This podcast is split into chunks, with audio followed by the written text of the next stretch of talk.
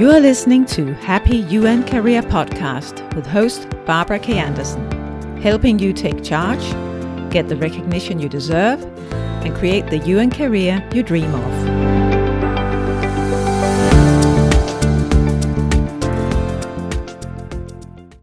Hello, and welcome to this third episode in a small series I've called Professional Development, Job Hunting, and CVs. In the previous episode in this series, the episode called Why You Always Want to Have an Updated CV, I talked about five problems you solve by always having a good updated CV. You can find that episode at barbarakanderson.com slash nine. As I also promised in that episode, I'm back today to talk about some important guiding principles for writing a CV you'll feel proud of and that you'll be happy to share with your network and send with your applications. So that's the topic for today. I've identified five important CV writing principles that nearly always come into play when I discuss CVs with my clients. I'll share those with you, of course. Plus, I'll share a tip to make CV writing interesting and rewarding. The thing is, I have yet to meet a person who told me that they enjoyed working on their CV. I have met a few people who treated CV writing as just another task on their to do list that they would just sit down and work their way through, according to plan. But then I've met a lot of people who really don't enjoy it. Maybe you recognize this. Of course, you want to be recognized for your efforts, but you find the whole CV writing process somewhat tedious, and you feel uncomfortable having to point out your own talents and achievements. I definitely felt like that myself. I had a love hate relationship with CV writing for many years. I wanted, of course, to have a crisp and professional looking CV clearly outlining my experience and competencies, and which would hopefully give an edge in a recruitment process. And I certainly enjoyed the feeling of accomplishment and professionalism when I finally got it done and felt I'd done an okay job of it. But frankly, I felt very self conscious about the whole process of deciding what to keep in and what to leave out. Suddenly everything seemed important. But was it? At the same time, I felt a bit awkward about having to promote myself, and I felt uncomfortable with the tactics I felt were going on with the CV writing and, and the whole application process. So the whole thing triggered feelings of frustration and discomfort, and honestly, a lot of procrastination. The problem I found out later, is that this way of thinking about CV writing is very much focused on me, myself, and my feelings. And all those feelings make it difficult to sort the essential from the non essential in the CV. So, a good first tip is to get yourself, or at least your feelings, out of the CV, so to speak. And that's where it's very often quite helpful to get support from someone else. So, to help you get started, I like to share five important guiding principles for writing your CV. Principle number one make it short or shorter. There are no laws or regulations on CVs, but there's good advice, which is based on common sense, really. I may tell you that your eight page CV is far too long. But then you may tell me that this is the CV you used when you got hired for your current position.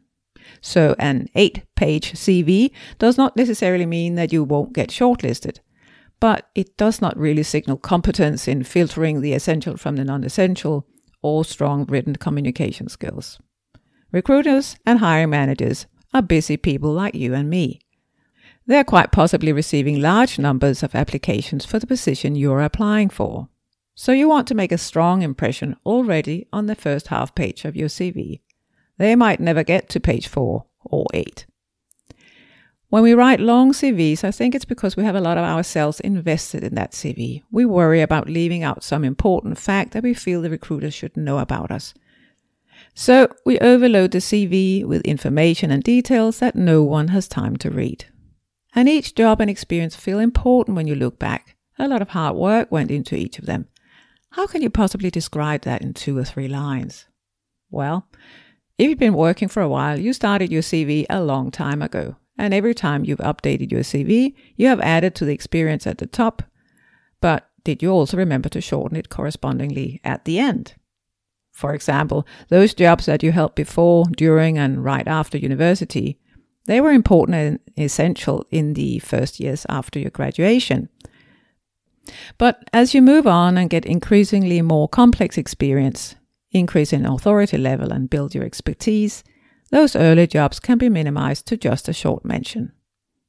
Remember, in most cases, it'll be the experience of, say, the last 10, maybe 15 years that will be the most interesting when someone is judging whether you're relevant for a position you're applying for today.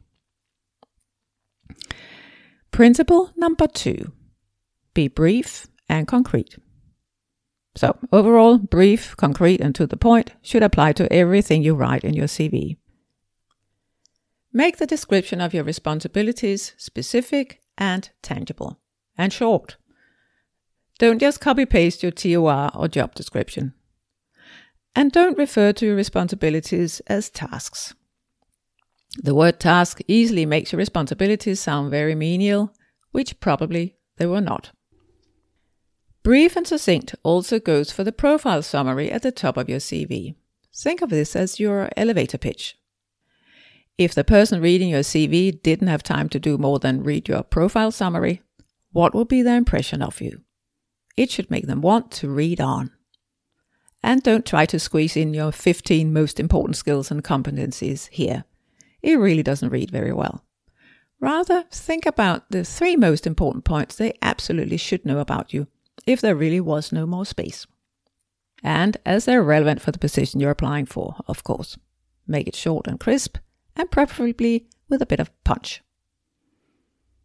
Principle number three include your key achievements. Many still haven't gotten used to this, but for each job experience, you want to mention some of your key achievements. You can place this section after the brief description of your responsibilities.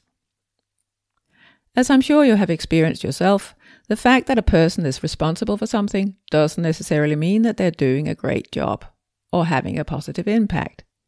So, writing your key achievements gives you an opportunity to show what difference you actually made in your job, implying, of course, that you will be able to do the same in your new job.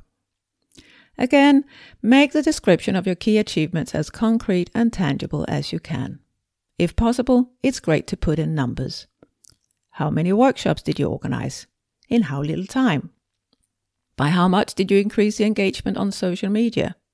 You get the picture. You really want to demonstrate the scope and complexity of what you've done.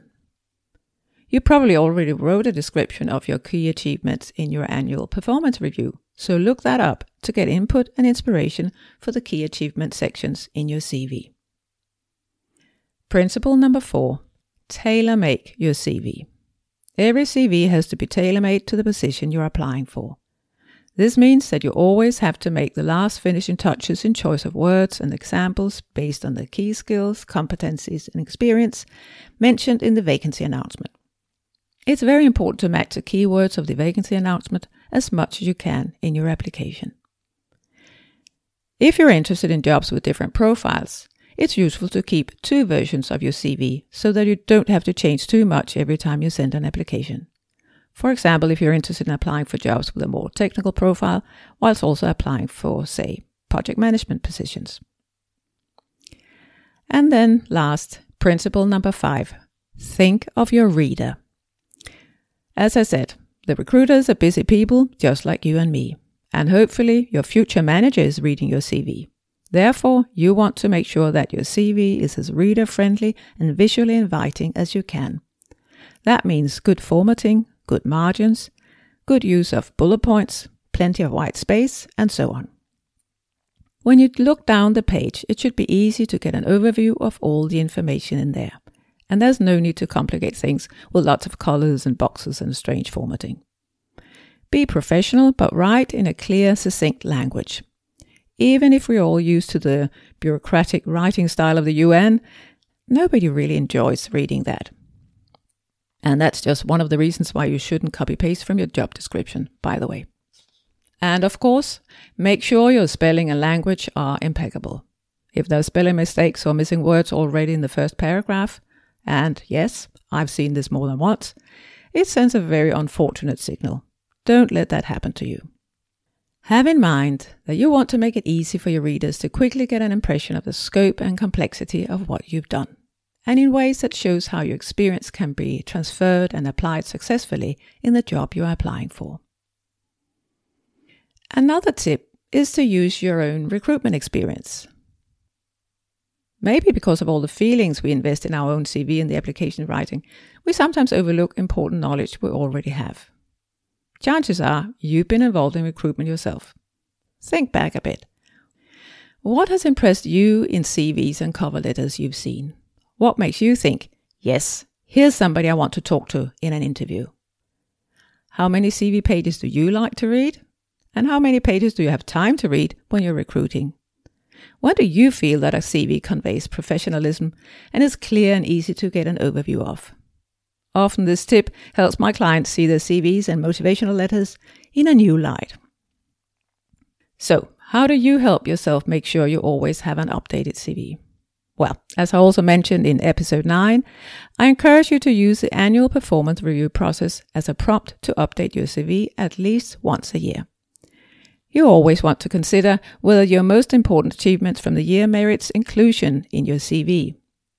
And if your responsibilities have changed, you also want to consider if your CV should be revised accordingly. If you do this, your CV will always be updated and ready to share. I hope these principles and tips will inspire you to dig out your CV and update it so that it's ready for the next interesting job opportunity you come across. However, if you still need a bit of motivation, here's a way to also make CV writing enjoyable. Because working on your CV is also an opportunity to celebrate yourself. Make your CV the document where you remind yourself of all the great things you've been part of, the teams you were engaged with, the results you produced. Remember the career journey exercise from episode number four. You can find that one at barbarakanderson.com slash four. That's a really nice exercise that allows you to celebrate your career until today with everything you've done and everything you learned on the way. Treat your CV as an alternative version of the career journey, a shorter and more concise version.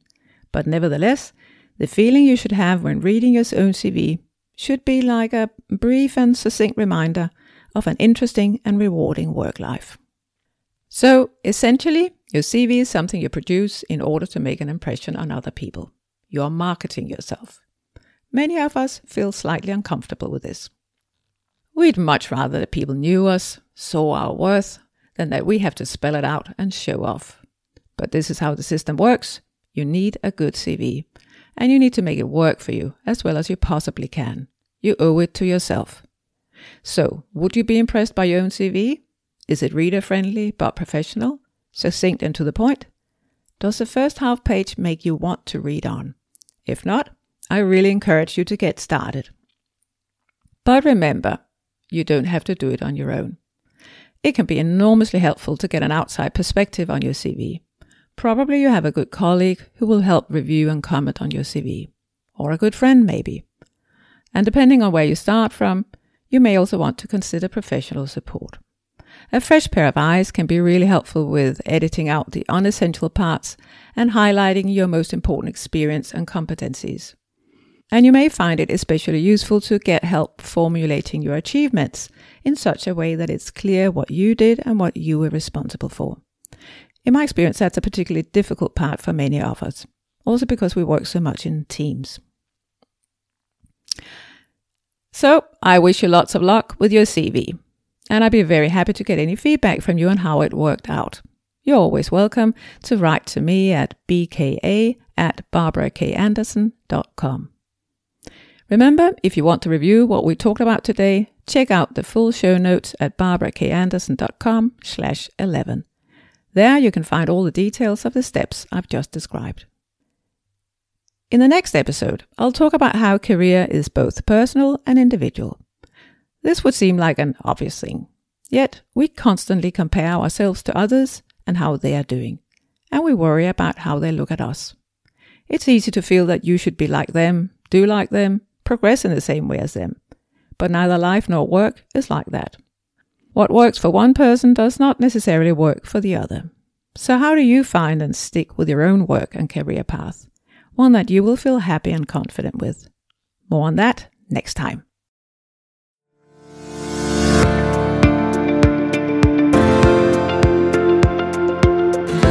Thanks for tuning into Happy UN Career Podcast. Please leave a review about this show and share this podcast with other professionals in the UN.